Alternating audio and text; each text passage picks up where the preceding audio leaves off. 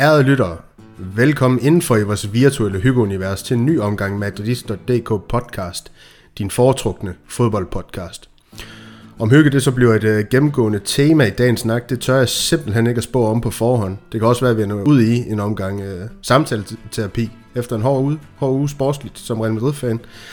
Vi skal under alle omstændigheder have luftet ud i vores virtuelle frirum, som, som det her univers også er for os. Mit navn er Daniel Andersen, og jeg har i dagens anledning inviteret Jesper Frost Hansen og Niklas Bensen med ind i studiet til at analysere, dissekere, reflektere og bare generelt debattere en masse fodbold set med Real Madrid-brillerne på. Velkommen til jer begge to. Mange tak. tak for det. Niklas, det er jo faktisk en, en rum tid siden, så vidt jeg ved, at du er med sidst. Øh, Real Madrid har blot scoret et mål i de sidste fire kampe. Hvordan, øh, hvordan er det at være Real Madrid-fan for dig for tiden? Ja, det er lidt tungt. Øh, hmm. der, der er ikke så meget råb på for lige i øjeblikket, det må jeg bare sige. Der er ikke særlig mange lyspunkter i mørket øh, her den seneste måneds tid, eller, eller mere end da. Øh, så det er lidt tungt, og det, det, det blev ikke mindre tungt efter i går, vil jeg sige. Nej, og netop de her lyspunkter i mørke, som du snakker om, det var dem, vi skal forsøge at finde i, i dagens snak. Vi skal i hvert fald øh, forsøge at nuancere de, de mørke billeder, de mørke skyer, kald det hvad I vil. Øh, der herover den, den hvide del af den spanske hovedstad lige i øjeblikket. Øh, og Jesper, vi har som sagt mange, øh, mange store ting på tapetet i dagens podcast. Hvad imødeser du allermest i, i dagens snak? Ah, hvis der en af jer kunne gøre mig lidt klog på, hvorfor Real Madrid spiller, som det gør lige i øjeblikket, eller rettere sagt ikke spiller, som det så, så vil det da være en, en stor lettelse, fordi jeg synes, det, det er godt nok svært at lige at finde ud af, hvorfor, hvorfor de går så meget i stå. Det kan være, at vi, vi alle tre lykkes med at gøre hinanden meget, meget klogere på, hvad, hvad der foregår i den, i den spanske hovedstad. Det skal blive spændende i hvert fald i løbet af den her podcast, om, om vi kommer frem til et eller andet, eller om vi ikke kommer frem til nogen konklusion overhovedet. Øhm, det, det skal blive rigtig spændende, og lige inden vi hopper videre til, til de her par kampe, vi har spillet. Vi spillede mod Villarreal, og så ja, PSG i går. Øh, vi sidder op til onsdag og tirsdag. De, de Real Madrid og PSG, de spiller Champions League. Så vil jeg lige øh, sende skud ud til Peter Bendix øh, uh, Barnkop, som har valgt at smide lidt mønt efter vores virtuelle projekt via den her mobile pay uh, box vi har, som, som man kan donere til, hvis man er ekstra glad for det, man, det, man, det, man hører fra os og har I lyst til at også at støtte vores projekt, så foregår det altså på 1630 WV via mobile pay.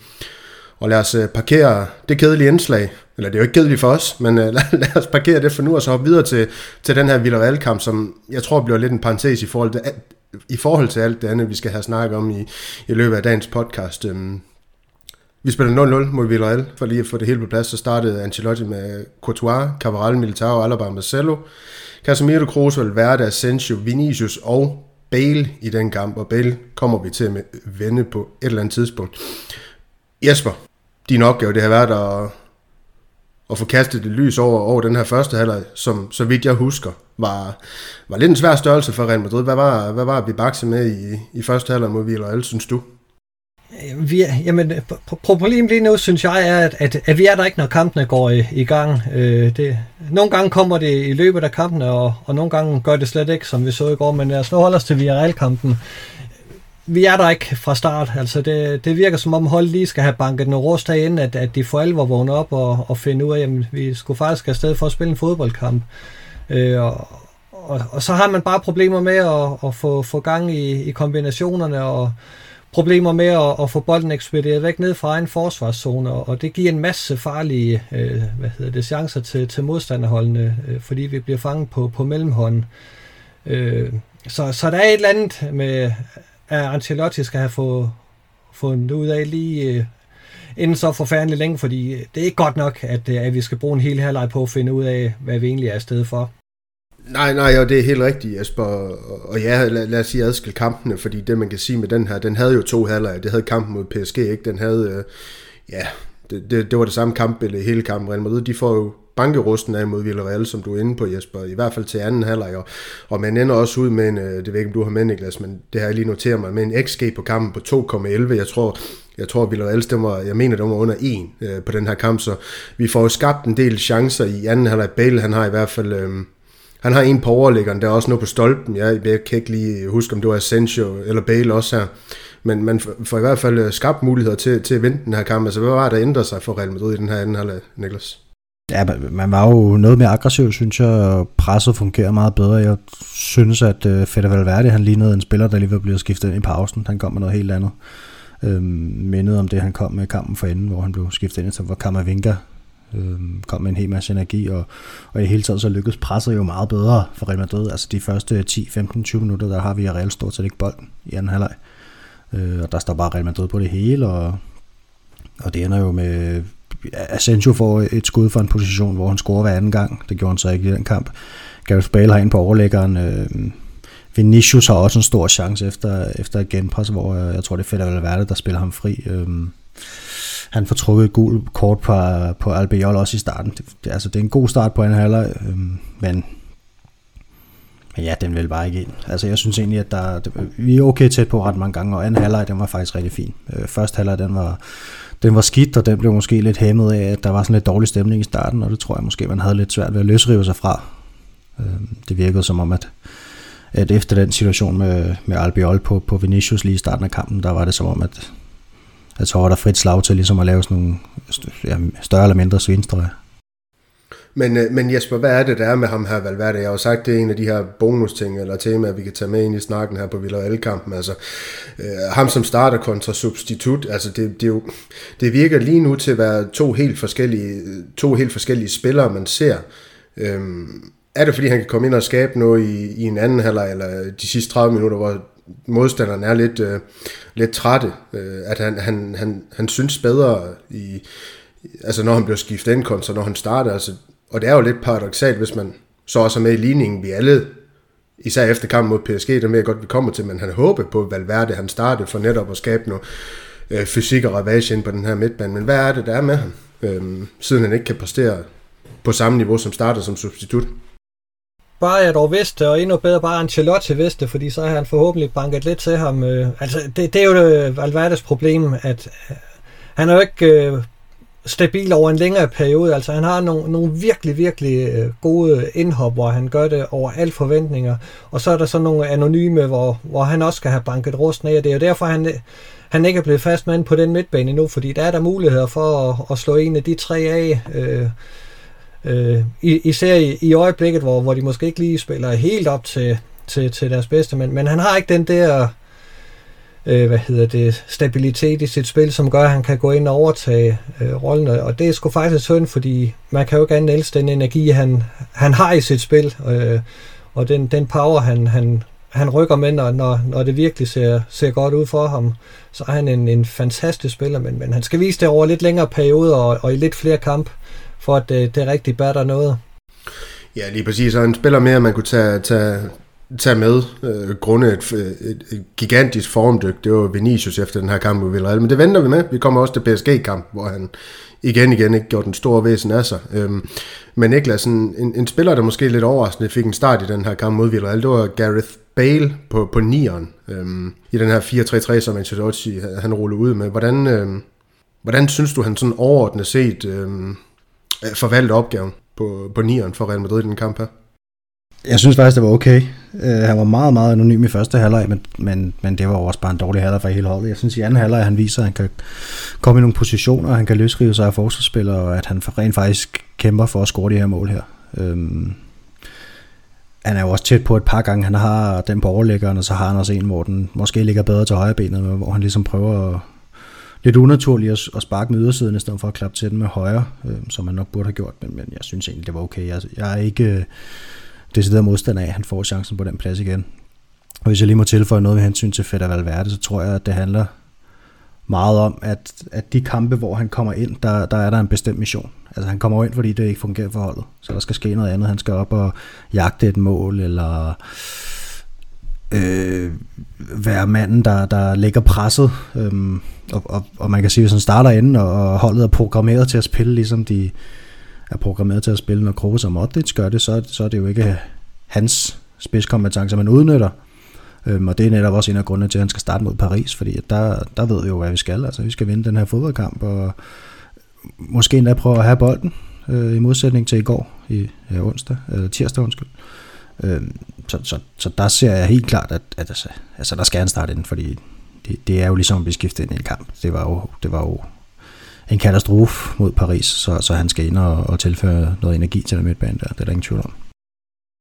Ja, det kommer altså så, så også selv, når vi kommer til returkampen mod PSG, fordi Casemiro han lige napper den hoste, men det kommer vi jo også til. Jeg skulle godt tænke mig at vende en anden spiller med dig, fordi det her med Bale, han starter på 9'eren mod Villarreal. Jeg er helt med på Jovic, han kommer ind i anden halvleg. Han kunne jo også måske spiller sig foran i hierarkiet i, i forhold til ham og Bale, men altså hvis han har scoret på det der, den der store chance, han har til sidst, hvor han, han lopper den på overliggeren. Men altså, hvad, hvad, hvad fortæller det lidt om Jovic's fremtid, som det første i Real Madrid, at Bale starter over ham, og, og to øh, forholdet mellem ham og, ham og Ancelotti? Jeg tror sådan ikke, der er, er noget sådan problem med, med Ancelotti, fordi Ancelotti gør jo så ikke uvenner med, med nogen. Øh, så, så den vej tror jeg ikke, der er noget, men, men jeg synes ikke, at øh, Jovits øh, fremtidsudsigter ser særlig god ud i, i Real Madrid, fordi efter den her lille opblomstring, hvor, hvor han kommer ind og får scoret og lavet den assist, var det mod Real Sociedad på, på udebanen. Øh, der er han jo igen røget det tilbage i, i hierarkiet og bliver, øh, hvad hedder det, øh, øh, må, må se sig selv starte på bænken i stedet for Isco og Hazard og, og hvad hedder det, øh, Bale, som du, som du nævner. Altså, det, det er jo flere spillere, der, der kommer ind før ham, hvor, hvor man tænker, jamen hvis ikke Benzema er klar, så brug den næste angriber i rækken, du har. Det, det er altså Jovic, men, men øh, der, der finder Ancelotti så på, på nogle helt andre ting for at, at undlade at bruge Jovic. Så, så jeg har lidt svært ved at se, at, at han har den helt store fremtid i Real Madrid, og, og det synes jeg faktisk stadigvæk ærgerligt. Øh, for, fordi jeg synes, han er en bedre angriber, end, end det han har fået lov at vise øh, i Real Madrid, og, og jeg kunne godt have ønsket mig, at han har haft lidt mere held med nogle af de afslutninger, der, der har taget stolt med ud. Hvis de havde taget stolt med ind i stedet, så kunne det godt være, at det havde set anderledes ud for ham, men, men øh, det ser ikke ud til, at, at det bliver Real Madrid, han skal udfolde det talent, han har. Nej, og jeg har ikke så meget mere på den her kamp. Vi kunne jo altid dvæle lidt ved, ved dommerens indsats. Altså den her albu fra Albiol på Vinicius, hvor et, ja, det vel i princippet skulle have været dømt til straffespark. Det, det tror jeg i hvert fald, man synes med Real Madrid-briller. Men øh, den kan jo givetvis diskuteres, sig var men de vurderede den jo ikke til et straffespark, så den her Dani Cabral, der losser en bold ind i, i fjeset på Lo Celso, den var, den var også grim, og øh, kortene, de skulle måske i virkeligheden have haft en, en, en anden farve. Jeg er faktisk i tvivl om, at Albiol han fik øh, gul kort i, i situationen med Vini. Det gjorde han jo givetvis ikke, i og med at det ikke øh, blev dømt noget i situationen. Jamen er sandheden ikke bare, at øh, den første halvleg burde have endt med to udvisninger til hvert hold? Altså, jeg synes, det er, det er vildt, at man ikke øh, går ind og, og beskytter spillerne mere, og går ind og beskytter spillet mere, fordi han kunne jo lynhurtigt have, have fået sat en stopper på det. Øh, men men øh, både Parejo og Albiol skulle have været ude for, for Villarreal, og, og Asensio og Dani Carvajal skulle også have været ude for deres svinestreger. Altså, jeg synes ikke, den er så meget længere. Det burde have været nede på ni mand ved efter første halvleg. Øh, og det, det er beklageligt, at, at dommer var ikke er den opgave voksen, fordi det var, det var de ikke i den situation. De situationer. Nej, lige præcis. Så læser man lidt i den spanske presse, så ved man også rent at de skulle være en del utilfredse med, at øh, øh, i særligt Vinicius, han bliver sparket ned for et godt ord, der ikke rigtig øh, bliver skælet til det, øh, og, og dømt nok frispark øh, på ham. Dommeren, de, de virker til at have taget, den, taget det valg med Vinicius, at han, han er en, der, hvad skal man kalde det, er mere teatralsk, end, at han bliver sparket ned, men øh, lad os se, hvordan det udvikler sig hen over den resterende del af sæsonen. Øh, Niklas, lige den sidste her med dig, altså, jeg mener, at Malte han i sin tid sagde, jeg tror faktisk, det var i vores podcast med spørgerunde fra vores lytter, at vi kunne have, have spillet den omvendte kamp mod Villarreal på hjemmebane øh, sådan cirka 100 gange, og det var stadig 0-0 mener, det var i den her debat, vi havde om systemtræneren kontra pragmatikeren, hvis jeg, hvis jeg ikke husker helt forkert. Altså, hvilken følelse sad du med efter den her kamp? Var det noget af det samme? Nej, det var det faktisk ikke. Jeg, jeg synes egentlig, at vi skaber rimelig meget i anden halvleg.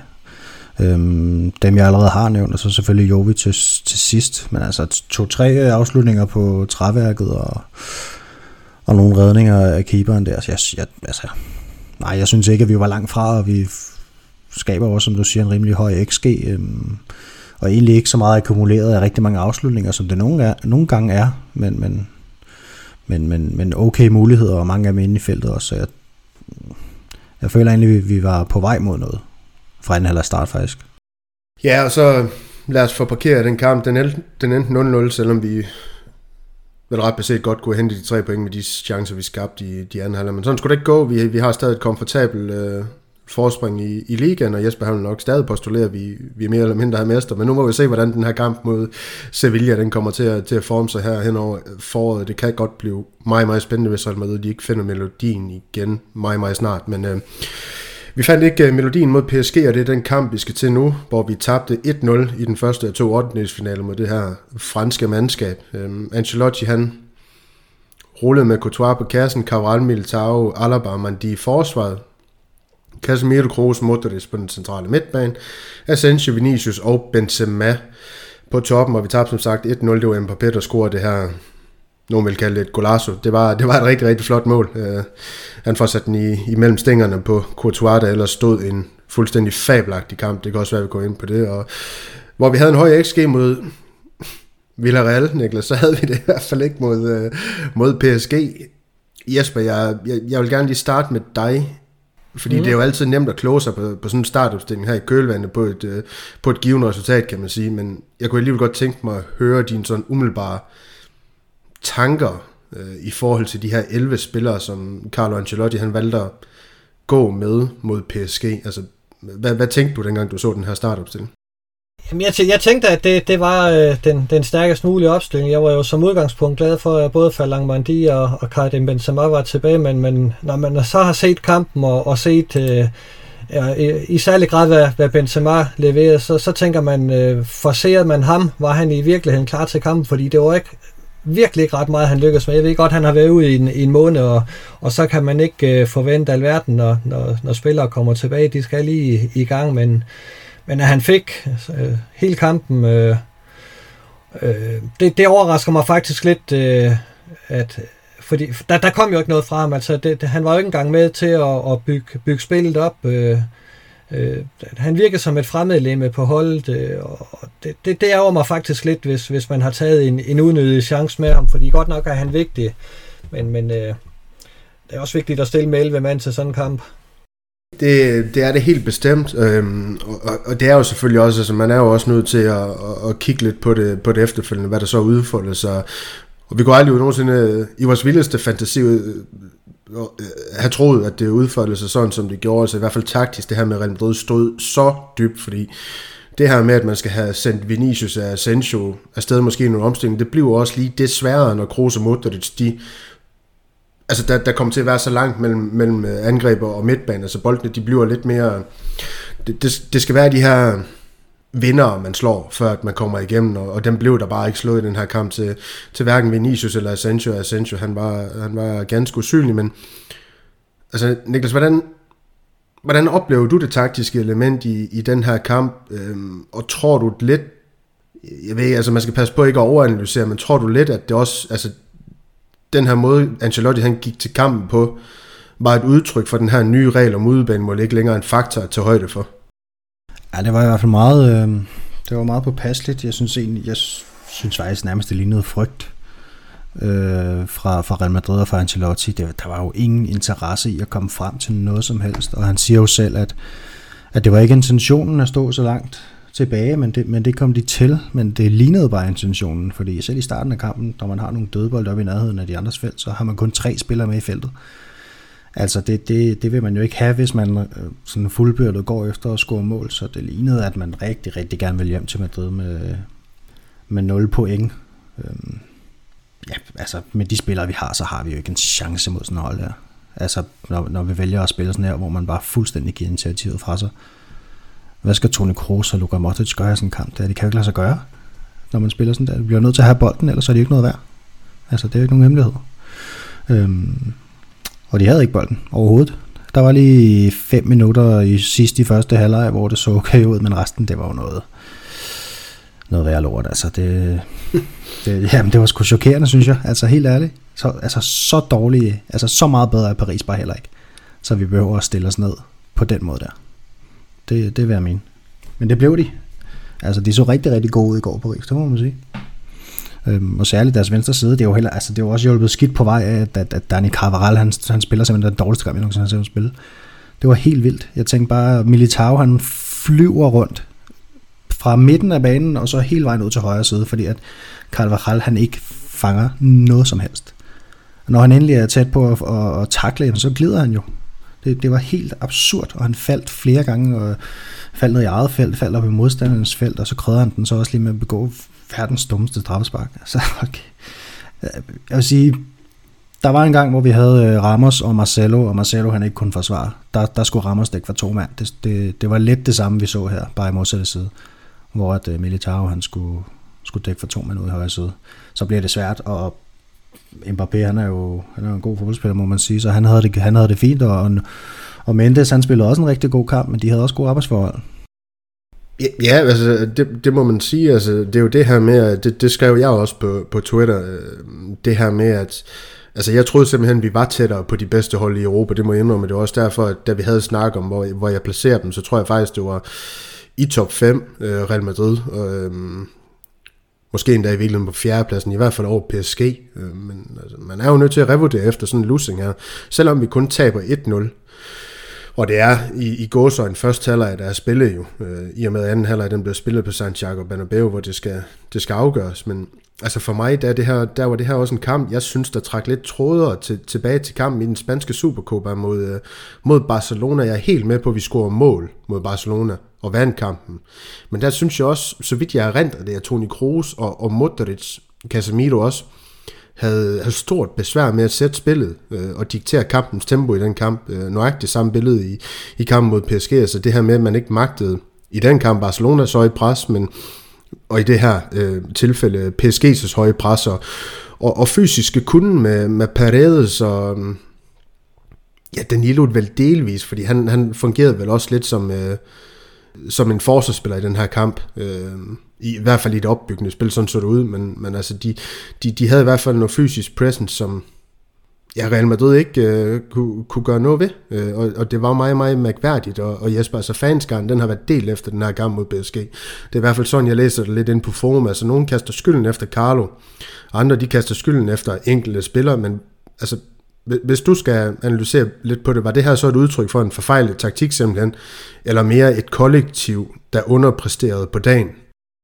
Jeg vil sige det, øh, jeg, jeg synes det er et kollektiv, der underpræsterer, fordi jeg, jeg nægter at tro på, at Carlo Ancelotti er taget til Paris og stiller den opstilling, han gør for at fætte et resultat hjem. Altså det, det virkede som om, at hans tanke var, at øh, vi skulle ind og prøve at have midtbaneovertaget, og det er også den eneste måde, du kan, kan slå Paris øh, Saint-Germain på, det er ved at at midtbanen kommer ind og får overtaget, sådan som vi så Real Madrid øh, mod Liverpool for et par sæsoner siden, øh, hvor, hvor vi, vi let kunne spille os øh, ud af deres øh, pres og, få sat Vinicius op. Øh.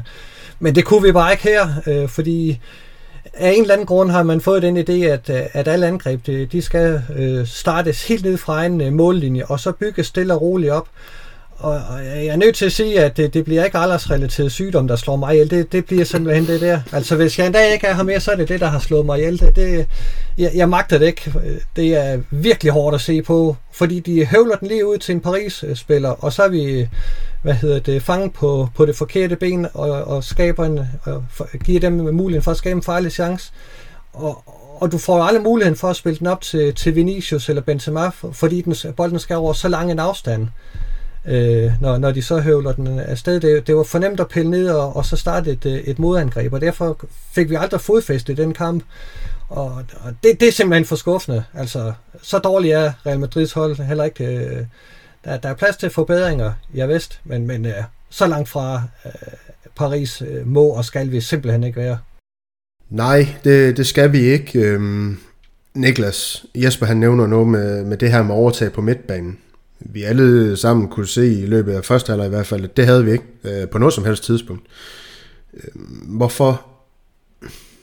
Det er umuligt for dig at svare konkret på det, jeg er helt med på. Men det her med, at Valverde han bliver spillet så forholdsvis sent i den her kamp, altså er det igen ikke også bare et udtryk for, at øh, han ikke rammer den taktiske i røven, den her kamp, øh, Ancelotti?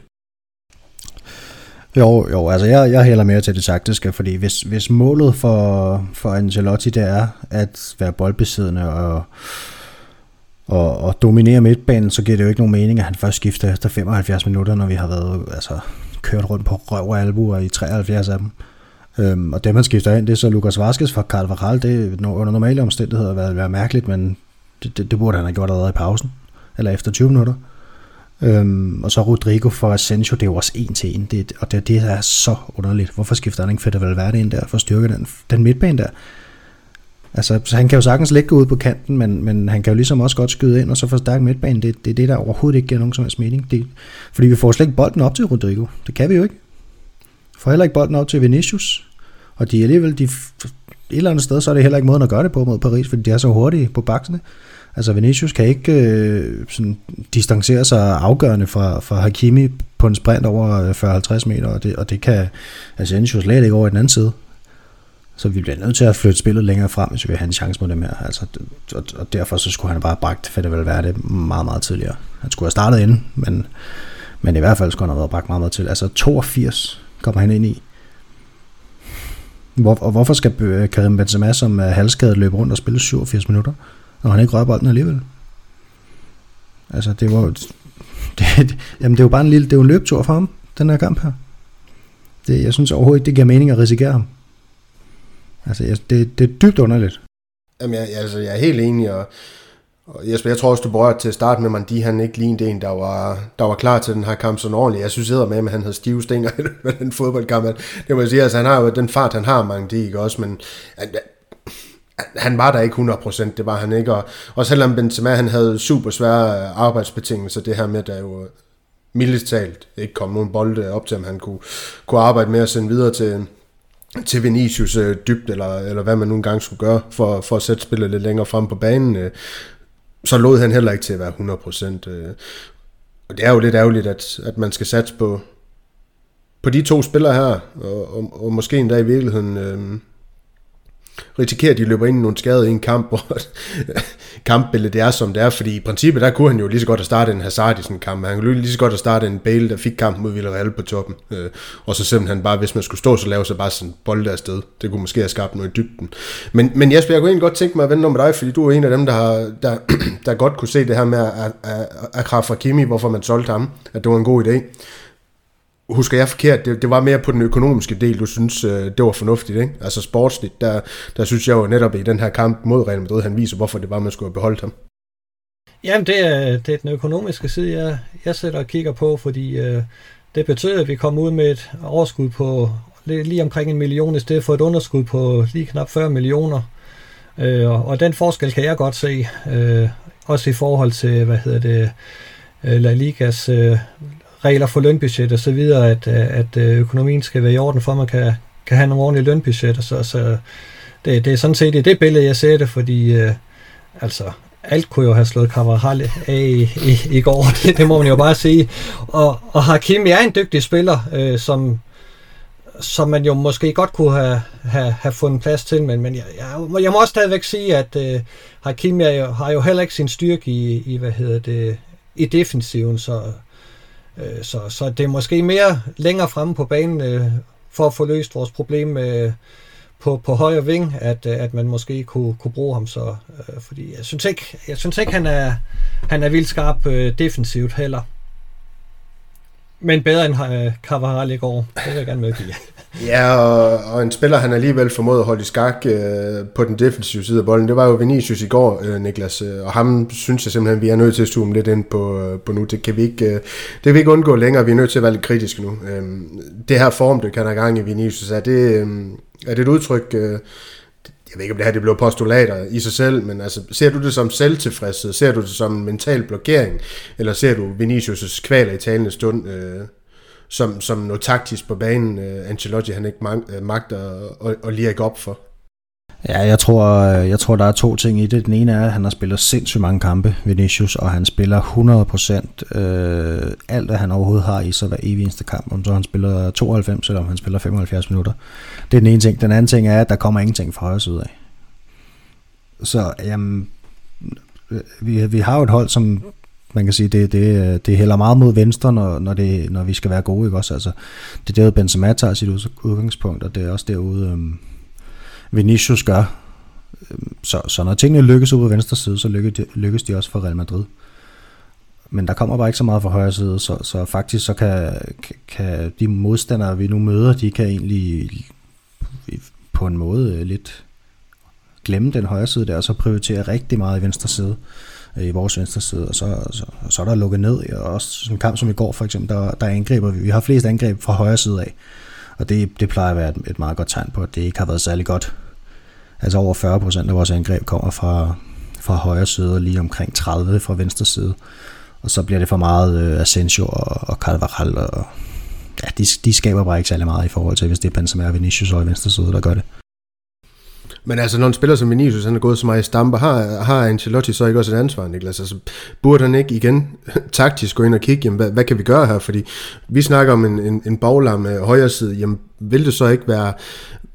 Kunne man så ikke prøve noget med, ham har vi snakket om tusind gange i dag, altså Valverde.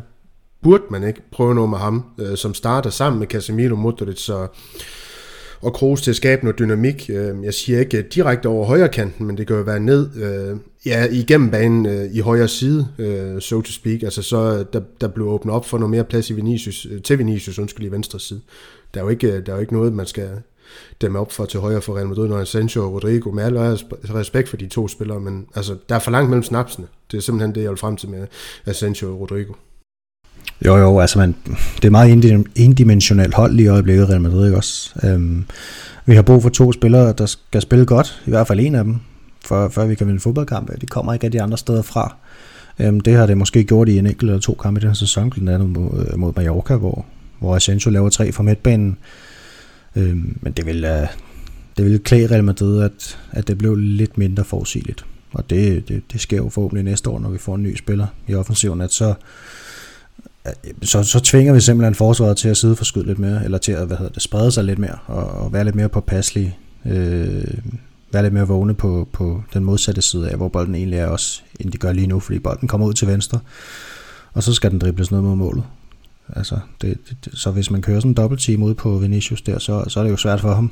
Men han bliver ved med at prøve, og når det, når det så ikke lykkes, så kommer han til at se rigtig, rigtig dårligt ud, fordi han, han, altså, han er jo ikke typen, der, okay, nu er det ikke lykkedes de sidste tre gange, så spiller han bare stille og roligt. Han er, han er typen, der bare bliver ved og ved og ved og ved og ved. Og det er jo altså formentlig også hans allerstørste styrke. Ja, netop. Øh, og der er vist heller ikke så meget at sige til, til, til netop det her med, med Vinicius. Øhm, det skal blive spændende at se, om han nogensinde kommer til at, til at spille den her brunsviger til, til, til Nordjylland i løbet, af, i løbet af foråret. Lige nu der ser det, der ser det godt nok ikke ret godt ud også i med Real Madrid. De ikke scorer så mange mål sådan helt generelt og virker øh, farligt offensivt. Øhm, jeg har en ting mere til, til den her kamp, øh, som også kigger frem mod den, mod den næste mod PSG, inden jeg hopper til det. Er der så nogen af jer, der har nogle vigtige notater, I vil have med på kampen mod PSG, eller har vi været sådan nogenlunde omkring det. For den her eller næste gang? Øh, den her.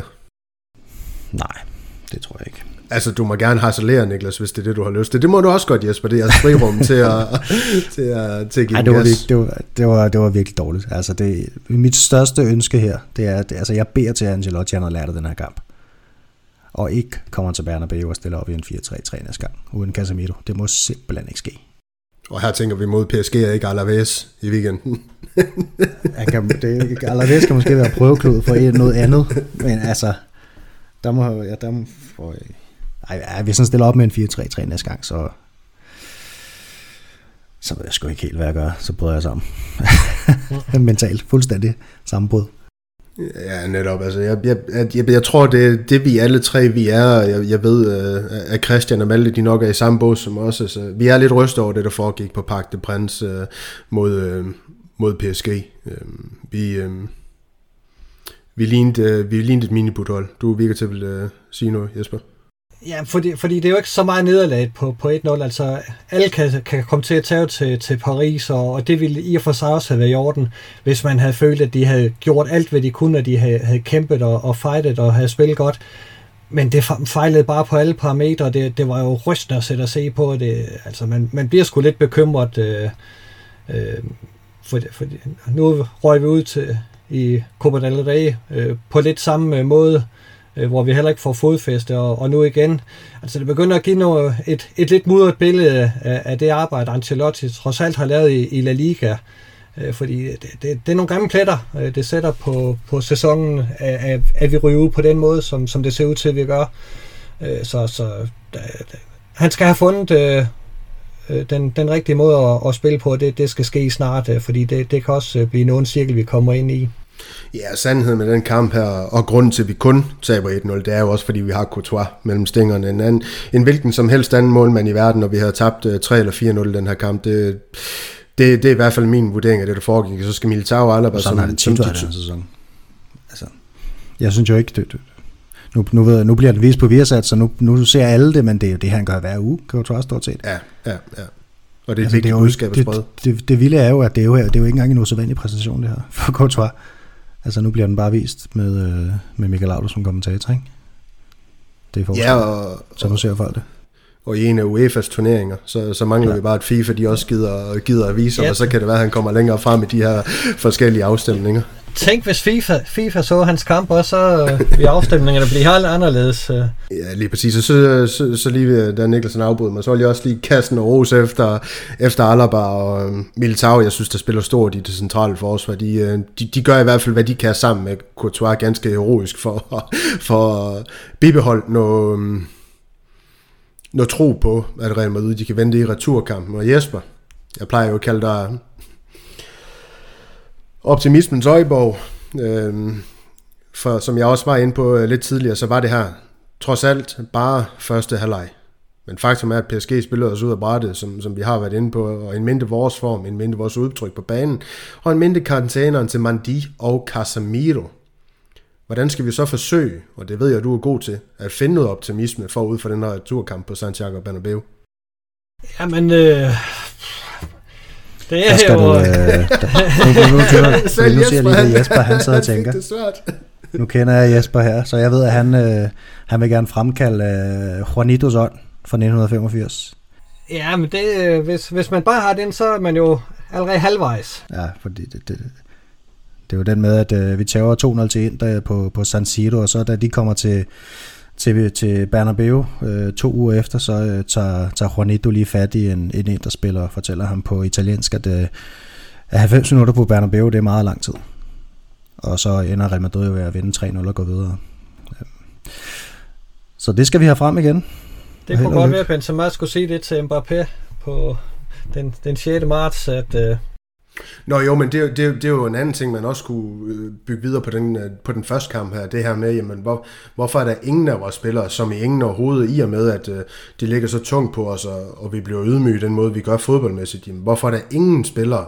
Jeg ved jo godt, Casemiro, han lige har fat i... Uh, Åh, jeg kan ikke huske, hvem det er, han har fat i. Men, men, men nogle taklinger, nogle hårde taklinger simpelthen. Gå ind og vise, hvad, hvad Real Madrid de er, fordi vi er jo ikke kun en fin klub. Vi er også en, en klub, der, der har haft spillere, der gerne vil, vil komme med knopperne, knopperne forrest og, og gerne vil sætte et eksempel og indgyde noget frygt i de her, øh, vores modstandere. Det, det så man jo heller ikke i den her kamp, men ja, whatever. Lad os håbe, lad os håbe vi ser det i, i returkampen, og vi, og vi kan få noget glæde af det. Men Jesper, du, øh, du havde også svært ved at svare på, ja, men altså, spillerne skal steppe op. Det er, er jo det allerførste. Og, og, så, og så giver, øh, hvad hedder det, karantænerne til Mangdi og Casemiro jo Ancelotti øh, muligheden. Eller han bliver tvunget til at, at tænke nyt. Øh, og, og han er jo nødt til at sætte Nacho ned på, øh, på den venstre bakke, eller Alaba, så vi har noget, noget fart. Altså, det, det, det kan jo ikke nytte noget med Marcelo, fordi øh, så behøver Mbappé og de øvrige kun at tage en ben med ind på banen. De kan sagtens rende fra ham alligevel. Så, så vi skal have noget fart øh, på, på de baks, øh, øh, enten Nacho eller Alaba ud på, på venstre kant, og så er vi jo nødt til at have Kammerhal på, på højre kant og håbe, at, at han så spiller en god kamp i, i returen. Og så bliver det vel fedt at Valverde, der skal ind i stedet for øh, hvad hedder det, Casemiro, øh, og, og så rykker man forhåbentlig ham lidt længere frem, og, og så måske tager og, og spiller Kroos lidt tilbage. Øh, og, og så kan man jo håbe på, at, at Benzema, øh, hvad hedder det, er, er kommet i form øh, og, og er klar til at spille øh, en hel kamp, fordi han bliver nødvendig også for at, at sætte øh, Vinicius i scenen. Øh, da, da han skal bruge noget, noget, noget støtte, øh, og, og det kan han få fra, fra Benzema. Det, det, det er chancerne ligger. Men det, øh, jeg har før været mere optimistisk. Jeg håber på, at... Øh jeg håber på, at han bringer både Kammervinker og Fede Valverde. Jeg håber, han tager Asensio ud og spiller enten 4-4-2 eller 4-5-1 med, med Valverde på den højre side, og så eventuelt Vinicius på venstre, hvis det er en femmands midtbane, og hvis det er en, en firmands midtbane, så må Kammervenka ligge, øh, ligge længst til venstre. Øh, han skal ikke ned på sekseren igen, Kammervenka. Det gjorde han mod øh, Granada, selvom han det ikke, selvom det ikke er hans plads. Altså han skal være 8. Øhm, og det som så, jeg synes, der var så uretfærdigt i den kamp, det var jo, at han bliver flået ud i pausen, og så, så går Kroos ned på sekseren, og, og, og Valverde får lov til at spille 8'eren, så kunne han lige så godt bare sætte Valverde, eller Kammervenka frem på, på den 8 der. Øhm, men i boldbesiddelsen kan vi selvfølgelig godt køre, køre en 4-3-3, og så skubbe Valverde frem. Og så forhåbentlig Kroos som den bærste og så, og så Modric og Kammervinka. Der, så er der altså noget energi, der er Kammervinka og, og, og Valverde, der sagtens kan løbe med øh, med de her PSG-spillere. Vi bliver bare nødt til at have bolden. Det er så vigtigt at få flyttet spillet længere frem. Vi bliver nødt til at have bolden på deres banehalvdel, ellers så kan det være lige meget. Altså, det, så jeg håber virkelig, virkelig, at han har lært noget af den her kamp. Og vi ved jo, altså uden Casemiro, så bliver vi simpelthen nødt til at have en ekstra mand på den midtbane der. Ja, så det er min håb. Jamen, øh, spændende betragtninger. Spændende optimisme, hvis man, hvis man, kan, hvis man kan formulere det på den måde. Og man skal, altså trods alt, så, så trods alt i hele, altså næsten alt, hvad der kan gå galt, går galt, ikke? Undtagen Qatar, så tager vi kun 1-0. Og der er jo ikke noget med udvandmål mere, så der er ikke noget med, at hvis de scorer et, så skal vi lave tre, og så videre, og så videre. Så det er bare en, en sejr på 1-0, og så er der for længe spilletid. Ja, heldigvis, og heldigvis har Real Madrid et par La Liga-kampe til at kunne finde noget momentum og noget form, og, og Benze, en spiller som Benzema, han kan blive spillet i form til, til returkampen. Det bliver også fuldstændig essentielt for, for Real Madrid, og, og må, må, forhåbentlig kan man få, få gang i Vinicius igen. Øhm, jeg har fået gang i jer to, så jeg håber også, øhm, I er klar på quiz. Det skal vi nemlig til nu. Og vi starter med, ja, vi starter med den her. Øh, Jesper, et eller to? Et. Jeg skal måske lige sige, at uh, tema for, for dagen, det blev noget statistik på Real Madrids uh, Champions League-kampagne i indeværende sæson indtil videre. Øhm, og Jesper, dit spørgsmål, det er, slet og ret, hvem snitter den højeste aflæringsprocent for Real Madrid i Champions League? Ej, det, det må jo... Det, det, jeg kunne næsten tro, det er et trick-spørgsmål, fordi... Er det et trick-spørgsmål? Nej, det er så spørgsmålet. Det kunne man godt have dig mistænkt for. Jeg tror, det er Kroos. Det er faktisk, øh, det er faktisk David Alaba, der har den, den højeste af, afleveringsprocent i, for Real Madrid i, Champions League regi. I hvert fald ifølge UEFA.com. Jeg ved ikke, om det er, fordi de vil gøre nogen Real Madrid-spillere dårligere, end det de i virkeligheden er. Det skal jeg lade usagt. Nej, præcis. Og Niklas, dit, det, det, bliver så et, øh, det bliver så et spørgsmål med tre svarmuligheder. Det er jo sådan, det er. Nogle gange så rammer man, og nogle gange gør man ikke. Øh, hvor mange redninger har Courtois disket op med i Champions League? Og dine mm. svarmuligheder, det bliver 26, 31 eller 29. Jeg læste faktisk en statistik i går, men så spørgsmål, det var vist efter 70 minutter, så spørgsmålet er, om man lavede flere, hvor mange han lavede der. Jeg tror, øhm, jeg tror 29. Vi skal helt op på 31. Satans. Og det her, det var, det var den nemme runde, gutter, så det skal nok, øh, det skal, det skal nok blive godt, men må ikke en af jer svare, svare rigtigt i løbet af de, de to resterende runder. Det satte jeg i hvert fald på som altid, så vi ikke skulle i noget sudden death, øh, som jeg ikke har forberedt. Så første runde i quizzen overstået, 0 point til begge to, og så videre til ugen på matadista.dk, hvor jeg tror, Niklas, du får lov til at lægge ud og snakke med det vi ved, alle vores følgere, de elsker. Real Madrid Feminino, øh, de fortsætter sejrstigen. Ja. Ja, seks øh, ligakampe i streg med sejr, øhm, og det er jo et hold, som, som havde en rigtig, rigtig skidt sæsonstart. Øh, men så skiftede de træner, og så var der en masse, der kom tilbage fra skade, og så begynder de ligesom stille og roligt sig op i tabellen igen.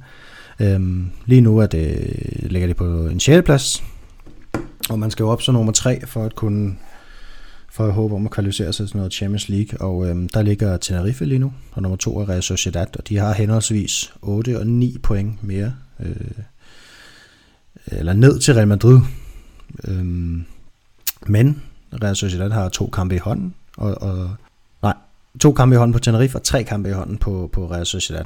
Øhm, så der er, der er muligheder der, synes jeg faktisk. Øhm, og det er jo sådan, at Real Sociedad er jo faktisk et, et hold, der er i ret dårlig form. De har tabt tre af de seneste fire kampe, blandt andet mod Real Madrid, og så det her øh, 1-9 nederlag til FC Barcelona i topkampen her i sidste uge. Øhm, og så, øh, og så har de jo to danskere på holdet, Real Madrid, som, som bare starter ind hver gang. De har fået tilspillet så faste pladser. Øh, Karoline Møller og Sofie Svava, som har også har spillet landskamp her i dag mod øh, Italien, som de desværre tabte. Men ikke desto mindre, så, så er det ret interessant at følge det her, og jeg tror faktisk på, at det, det kan godt... Det, det er realistisk, synes jeg, at det kan blive til Champions League igen næste sæson. Det så ikke sådan ud efter de første mange kampe.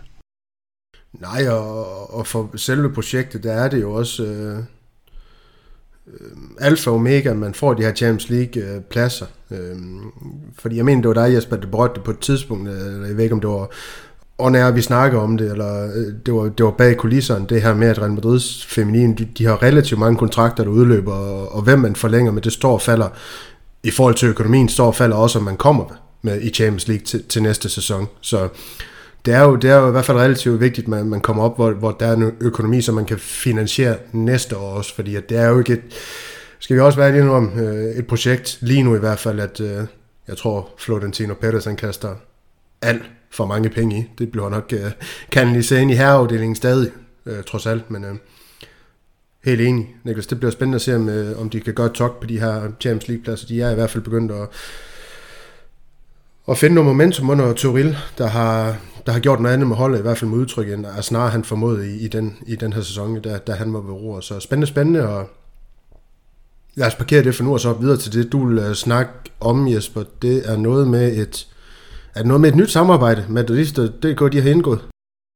Ja, vi øh, havde jo repremiere på vores storskærmsarrangementer i går, hvor Kamal han havde fået arrangeret, at, at vi skulle have, øh, eller mødes på, hvad hedder det, Proud øh, uh, Mary's Bar i, i København. Uh, og en, en kæmpe tak til, til Kamal for en gang at, at stille sig til rådighed og, og hjælpe os i gang med, med det her i København. Han, han træder altid til, når, når vi har brug for hjælp, og det, det er skide dejligt. Og, og han mand, som har mænd omkring vores projekt her, så stor kado til ham, men, men også til de der øh, hvad hedder det, 60-80 personer, der var mødt op. Det er super fedt, at der var så stor opbakning til et, et, hvad hedder det, arrangement, der, der blev meldt ud relativt sent, det må vi, må vi jo erkende, men øh, der er flere undervejs, øh, så, så forhåbentlig kommer der endnu flere næste gang. Øh, men, men rygte, øh, eller bylletingerne fra, fra København lyder på, at det trods alt har været en, en rigtig god aften, og, og med masser af stemning, selvom vi, vi tabte et 0 og selvom de var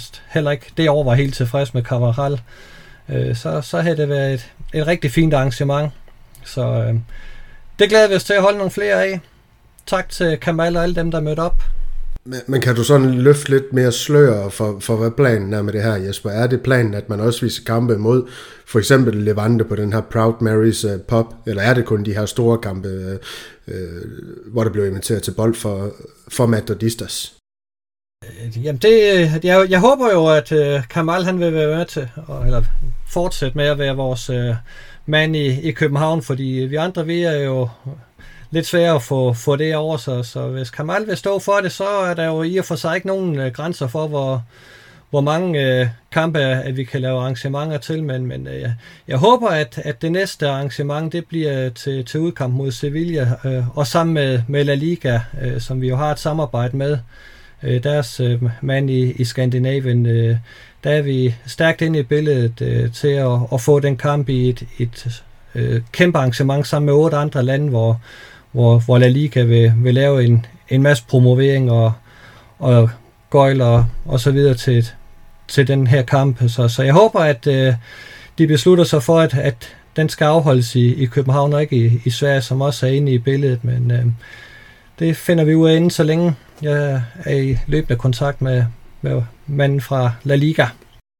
Ja, hvem ved, hvis det bliver en, en rigtig, rigtig stor succes, så kan det jo være podcast-team en dag kommer forbi, måske endda til en lille live session, hvor vi kan holde en, en spørgerunde on air og optage en lille podcast der. Det ved man jo aldrig. Det kommer jo an på succesen i det, om det bliver en, en, en succes. Og lad os det håbe, det gør det, fordi det er jo også noget, vi gerne vil støtte op om, hvis muligheden er det for. Det er bare lidt svært og få, få det til at passe ind, især i en, i en, i en travl hverdag. Øh, så skal det være nogle weekendkampe eller en Champions League-final øh, senere på året. Øh, men øh, nok om, nok om de her, nok om de her nyheder, løg mærke til optimismen. Øh, der, der, der kom lidt der. Øh, men nok om, om de her nyheder for ugen på Madridist.dk. Vi skal allerede i gang med anden runde af quizzen, og så skal vi videre til runden i La Liga derefter. I var lige ringe i første runde. Lad os se, om det bliver tilsvarende her i anden runde. Jesper, du får lov til at vælge mellem et og to igen. Jamen, jeg fortsætter med nummer et. Det gør du. Benzema har scoret fem mål i indeværende sæsons Champions League-kampagne. Han er naturligvis Real Madrids mest scorende spiller i turneringen, men hvilke tre spillere har, ligesom Benzema, scoret minimum to mål eller mere i årets Champions League for Real Madrid? Det har Vinicius, og har Rodrigo så også det. Det tror jeg, jeg går med ham. Og så siger du en mere. Det er også lidt vildt, du bare lige skal hive dem ud for, for hoften, det ved jeg godt. Men sådan er det jo. Ja, Du går jo for at være Real Madrid, eller Danmarks mest øh, vidende, eller om ikke andet, så i hvert fald ældste. jeg er i hvert fald ældste. Jeg synes, at jeg gør, hvad jeg kan uge efter uge for at bevise, at jeg ikke er den mest vidende. Jeg er i hvert fald den, der glemmer hurtigst. øh, jeg havde to. Den sidste, det bliver... Hvem kan score for Real Madrid efterhånden? Det, bliver, det er nok forkert. Jeg går med Asensio. Det var, det var tæt på. Det var Toni Kroos den sidste. Hvad satan kan han score i Champions League? Ja, Åbenbart, i, i, igen ifølge UEFA.com, de har ham ikke til høje afleveringsprocenter, men to mål i Champions League, det har de ham til, og Rodrigo og Vinicius var i øvrigt rigtigt, så der er ikke halve point, Jesper. Der er 0 Nej. point øhm, i den her runde også. Og så hopper vi videre til, til, til dit spørgsmål, øh, Niklas, her i runde 2. Det bliver, kun to spillere har lavet to oplæg eller mere i Champions League for Real Madrid i denne sæson. Hvem? Øh, to oplæg. Det har... Skal I tænke på kampene? Det, det, det, det, det. Vinicius må næsten være den ene. Det er rigtigt. Og så har vi jo en, en Champions League ekspert i Rodrigo. Så det kunne godt være den anden. Hvem, går du med, Niklas? Det, jeg skulle vælge to, ikke? Jo, går du med Rodrigo? Ja, fordi ellers så skulle vi have været gode på dødbold. og Det, det, så vidt jeg husker, så, så har det ikke været prangende. Så ja. Du, øh, du løber afsted med et enkelt point for den her runde, Niklas. Det var Vinicius med, øh, og, og Rodrigo, øh, der har lavet henholdsvis tre og to oplæg i Champions League for Real Madrid i den her sæson. Så øh, der er to point på spil i øh, sidste runde, Jesper, så du kan stadig nå at, at tabe. Øh, det, det skal blive spændende, om du gør det igen. Men lad os øh, hoppe videre til runden i La Liga, hvor Sevilla spillede første kamp. Det var mod Elche. Øh, Sevilla var, var på hjemmebane, vandt 2-0. Papu Gomes og Rafa Mia øh, scorede for Andalusien, og det var Lopetegui kamp nummer 100 som træner for Sevilla.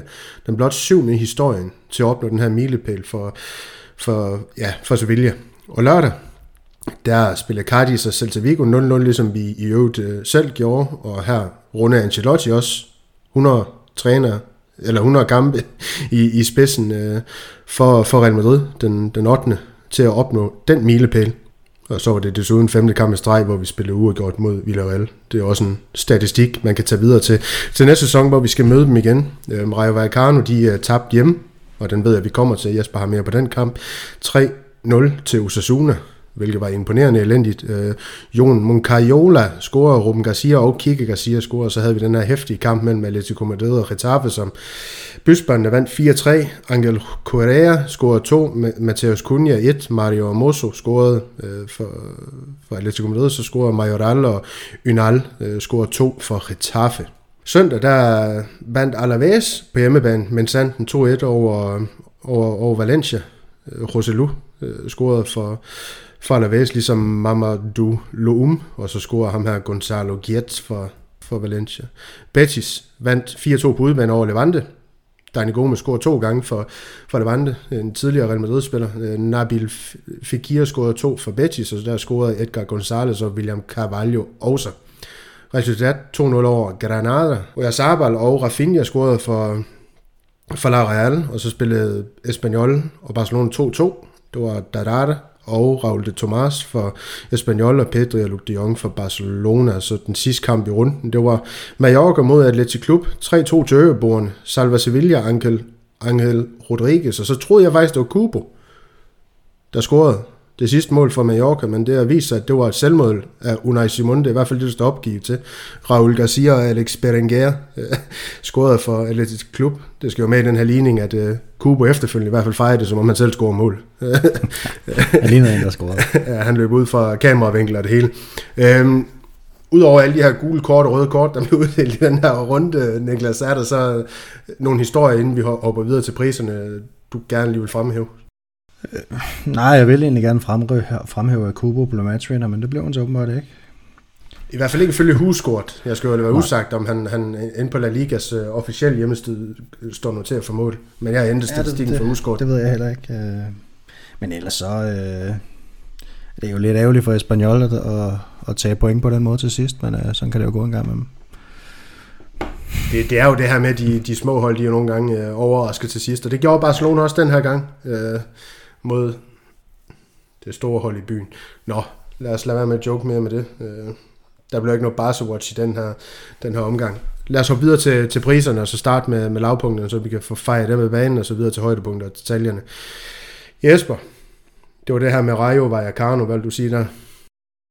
Jamen, det, de lå jo længe til at være sæsonens store positive overraskelse i, i La Liga, men, men de er jo gået fuldstændig i stå og, og har nu tre nederlag i træk, og, og var det fire nederlag i de sidste seks kampe, så, så det er virkelig gået i, i stå. Øh, og det, det er lidt ærgerligt for jer, for de har faktisk været et, et meget charmerende bekendtskab i, i La Liga, synes jeg. Øh, men, men øh, nu, nu begynder de at tage selv til, til de små hold også, øh, og det, det virker som om, at, at de simpelthen har mistet pusten. Øh, heldigvis har, har de nu reddet så mange point, så, så de kommer givetvis ikke i, i nedrykningsfare. Det, den tror jeg godt, de kan, kan rive sig fri af, men, men øh, der, er, der er langt op til de europæiske pladser, som de en overgang nu og, og drømte lidt om, og hvilket ville have været helt fantastisk. Øh. Men, men lidt synd, at, at, at de er gået så meget i stå, som de er, fordi de, de har været et, et rigtig frisk pust. Ja, lige nu der synes det er i hvert fald umuligt, at de kan hente de hold, der, der, der præsterer det mere stabilt i, i toppen af, af spansk fodbold lige nu. Øh, det, det, det skal vi indrømme. Men, også selvom har... Atletico Madrid lige har tabt hjemme til Levante. Mens vi sidder op til her, det er jo også en historie i sig selv. Den kunne man have med som højdepunkt, hvis at, øh, det har været inden vi gik på optagelse her. Øh, men det kan være en af får snedt den ind. Det gjorde du jo så her, Jesper. Ikke under lavpunktet, lad os bare kalde det et højdepunkt alligevel. Niklas, du er ikke færdig med at snakke om... Øh, jo, du er nok færdig med at snakke om PSG, men du er ikke færdig med at snakke om Cavalls kamp mod PSG. Ej, det, det, er, det er min nødtur for den her uge. Det, ja, det, det var chokerende, synes jeg, at se, hvor, hvor meget på glat is han var. Det sejlede rundt fra første minut.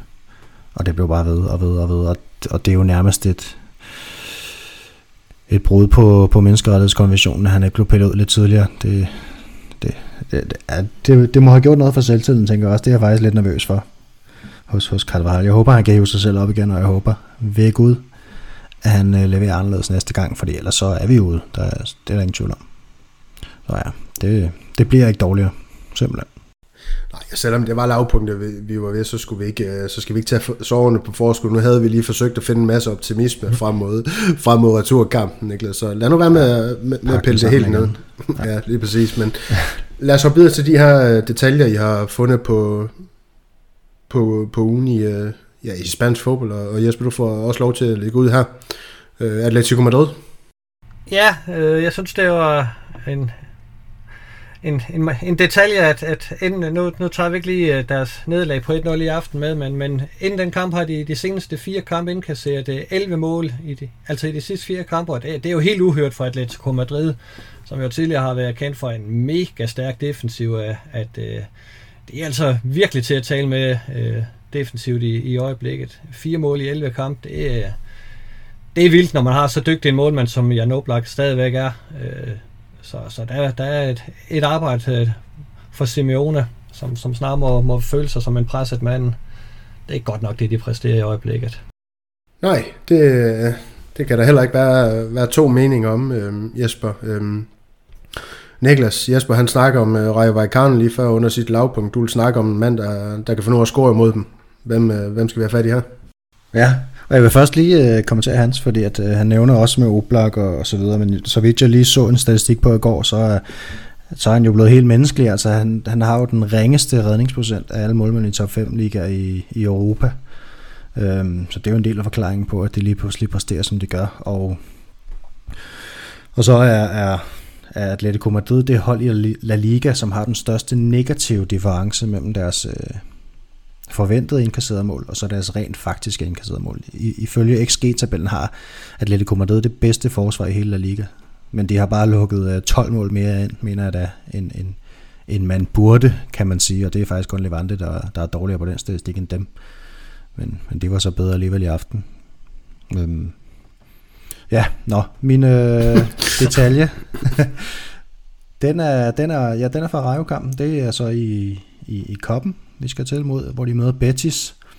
Og øh, jeg sidder jo og ser den her kamp og ser lidt højde på en efterfølgende. Og lige så snart jeg ser Borja Iglesias' mål, så tænker jeg, at det der, det er, det er ugens detaljer, og jeg går nærmest i gang med at skrive ned med det samme. Men så ser jeg også øh, William Carvalhos mål, og så tænker jeg, at de der to mål, det er ugens detaljer. Altså hvis man ikke har set de to mål, så, så synes jeg, man skal gå ind og gøre det. Det er, det er så meget usædvanligt, at en mand på, på Borja Iglesias' størrelse, han laver de driblinger, han gør, og så bare klapper den ind for 20-25 meter. Det er fremragende. Og William Carvalho, som jo også er en stor mand, laver en tunnel inde i feltet på en rejvespiller og sparker den så stensikkert ind til 2-1.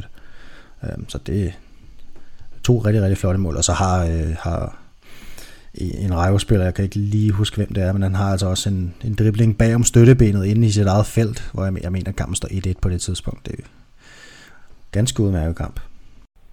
Men altså Jesper, hvad er det med det her Betis-mandskab? Nu havde jeg jo faktisk noteret, at vi måske kunne, kunne lige nævne dem sådan, sådan med, en, med en sidenoten måske. Altså, altså det er vel også en af de helt store historier af spansk fodbold i år. Nu, nu nævnte vi jo selvfølgelig Rayo Vallecano's fin start, du fik nævnt, men Betis, det virker jo, øh, det virker jo endnu mere vedvarende. Altså det ligner et hold, der, der faktisk spejler voldsomt til de her Champions League-pladser i år. Ja, det, det må man virkelig sige, også især fordi øh, Barcelona Atletico Madrid er jo ikke særlig stabil i øjeblikket. Der, der virker Betis til at være, være bedre kørende, øh, og, og de spiller virkelig flot og, og underholdende i øjeblikket. Der har også nogle gode individualister, og, så, så jeg tror, de, de holder fast i den tredjeplads der, så bliver det de her 3-4 hold, der, der skal kæmpe om den sidste Champions League-plads.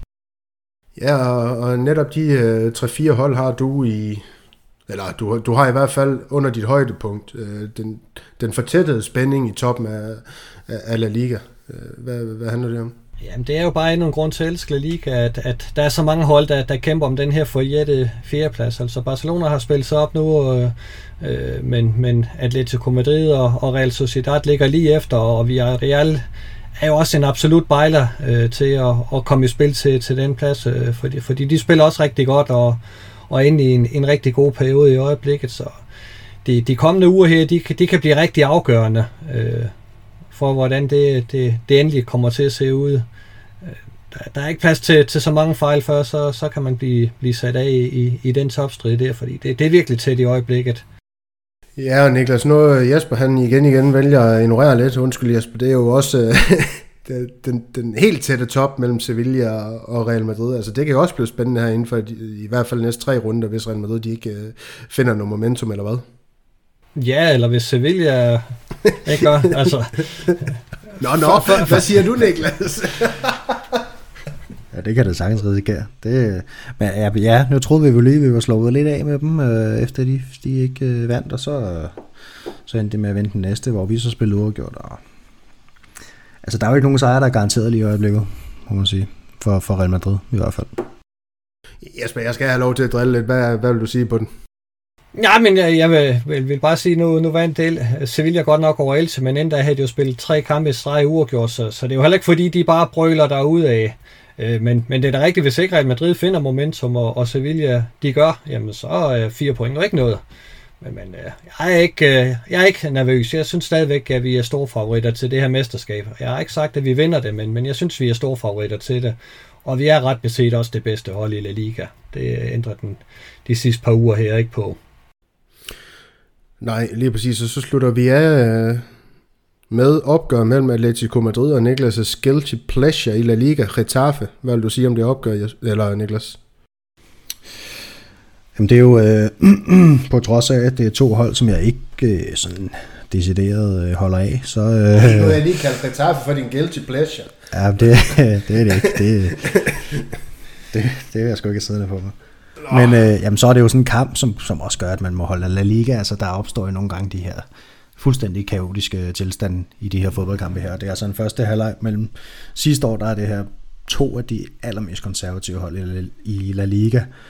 Og den her gang, så står den bare 3-3 ved pausen, så der er blevet brændt et straffespark, der er givet syv gule kort, altså det, og ja, et direkte rødt kort i starten af en halvleg, og sejren til aller, aller sidst, og det, ja, det var en fed kamp jo, altså det må man sige, en, en, øh, en rigtig, rigtig fed kamp, og, og, og netop sådan nogle kampe, som, som jeg elsker ved La Liga.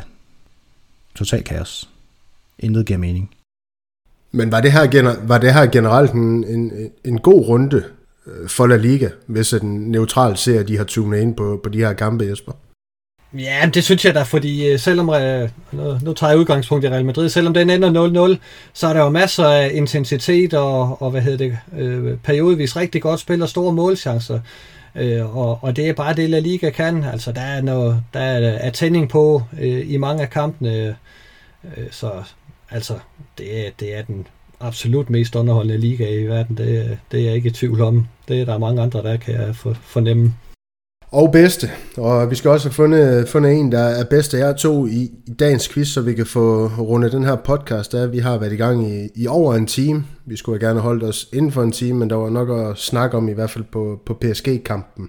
Så lad os få, få rundet sidste del af quizzen af, og Niklas, jeg, jeg tror, du, øh, du får lov først den her gang i håb om, at du svarer forkert, så Jesper han kan på en eller anden måde øh, komme, øh, komme for baghjul. Jamen, jeg siger jo ikke, at du ikke vinder alligevel, selvom du svarer forkert. Det Jamen, det, det er jeg også.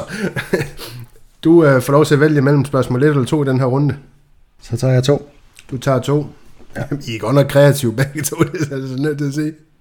Nå, hvilken og du får ikke svarmuligheder. Hvilken Nej. Real Madrid-spiller har tilbagelagt flest kilometer i årets Champions League? Ja. Øhm... Thibaut Courtois. ja, alene, alene på kamp mod PSG. ja. ja. Så noget med løbestatistikker, det er altså ikke noget, jeg, jeg, jeg normalt byder særlig meget mærke i, så det er lidt svært, den her. Øhm, der har været lidt skade og sådan lidt lidt forskelligt. Øhm, jeg kommer sgu nok jeg kommer sgu nok til at sige, at det har øh, Luka Modric. Jamen, øh, jeg går ud fra, at du svarede det bevidst, bevidst undskyld, for at skabe lidt spænding, fordi svaret, det, det rigtige ja. svar, det er Casemiro. Med oh. 70 67,1 km over syv kampe. Vinicius er næste på listen med 67,7, og så er Alaba på tredjepladsen med 66,1. Tilbagelagt kilometer over syv kampe. For de her tre vedkommende i hvert fald. Jesper, du har muligheden for at... At blive nummer to. For, for, ja, jeg skulle til at sige tab, men nu er det heller ikke... Uh, ja, du har muligheden for at vinde. Um, og dit spørgsmål, det går på seks spillere har været med i alle syv kampe indtil videre for Real Madrid. Men hvem? Øhm, der er point for fem rigtige, og du får lov til at svare syv gange. På 10 sekunder. Jamen, øh, Courtois og Benzema og Vinicius er de tre. Og så siger jeg, at Casemiro også har været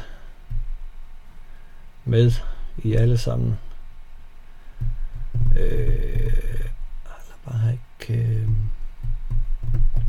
jeg tror ikke, vi skal have en forsvaret. Har Kroos også rent faktisk været med i alle sammen? Ham tror jeg også, jeg går med. Vil du have videre, om nogle af dem er forkerte indtil videre? Ja, det kunne da være meget hyggeligt. Du har brugt fem af dine syv svar, og Benzema og Kroos er forkert. Courtois, Vinicius og Casemiro er rigtigt. Fedt nok. Så du har to tilbage til at ramme de to sidste? Ja. Det er da meget fedt at vide.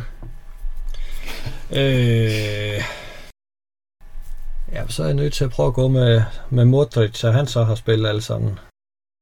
Det var, det var rigtigt. Så ja. kan du vende med at svare, øh, svare den sidste rigtigt nu. Ja, så er jeg jo enten på... Jeg kan sgu ikke blive klog på, de han... Jeg tror, det er Militao, Alaba eller Mangdi, men jeg kan ikke beslutte mig, hvem af dem at det skal være. Jeg tror, jeg går med... Jeg tror, jeg går med Mangdi. Og det skulle jeg så ikke have gjort. Selvfølgelig skal du ramme ved siden, ja. ved siden Men det var en af de tre, ikke også? Så. ja, ja, både Militao og Alaba er på listen. Er det rigtigt? Det er kæmpe fedt. Så ja, det ender med, at uh, Niklas på mirakuløst vis, kan man sige, vinder. Øhm, eller det ved jeg jo ikke, om det er. Niklas, du vandt. Til, tillykke, tillykke med det. Tak. Så er det også sket lidt positivt den her uge. Lige præcis. Har I, har I med på falderæbet noget, I har glemt at få med Nej, godnat. i dagens podcast? Dig, Niklas, sidder du inde med en pointe? Ej, jeg sidder inde med en masse vrede. Kan vi bruge den til noget? Nej, det, øh, det venter vi med til næste gang. Lad os håbe, der ikke bliver vrede, og, vrede i, i næste podcast, og, og det bliver på en, på en lidt højere note, note men optimisme også forud for den her PSG-kamp, hvor vi i dag, skal vi også indrømme, for, forsøgt at skabe noget, der måske i virkeligheden ikke øh, var sådan helt ægte. Men nok om det. Lad os komme videre til, til, til, til afrundingen af, den her podcast, og der er ikke så meget at sige. Altså, I skal huske I skal huske at, og anmelde os. I skal huske at like os. I skal huske at smide stjerner efter så vi kan komme ud til endnu flere matodistas i, i Danmark. Der er også rigeligt, der ikke lytter til det her endnu, og vi vil jo glad, være glade for at få, få, få flere, endnu flere med i vores øh, virtuelle univers. Og I skal huske at, at følge os ind på metodister.dk podcast på Facebook. Vi er også øh, på Twitter, øh, som Niklas styrer med hård hånd. Vi er på Instagram, så Nikolaj styrer med hård hånd, og vi har også et rigtig, rigtig fint forum, som, hvor I kan deltage i, i debatterne efter, efter kampene. Men øhm, der er ikke så meget mere at sige for, for mit vedkommende i den her omgang. Alla Madrid. En nada más.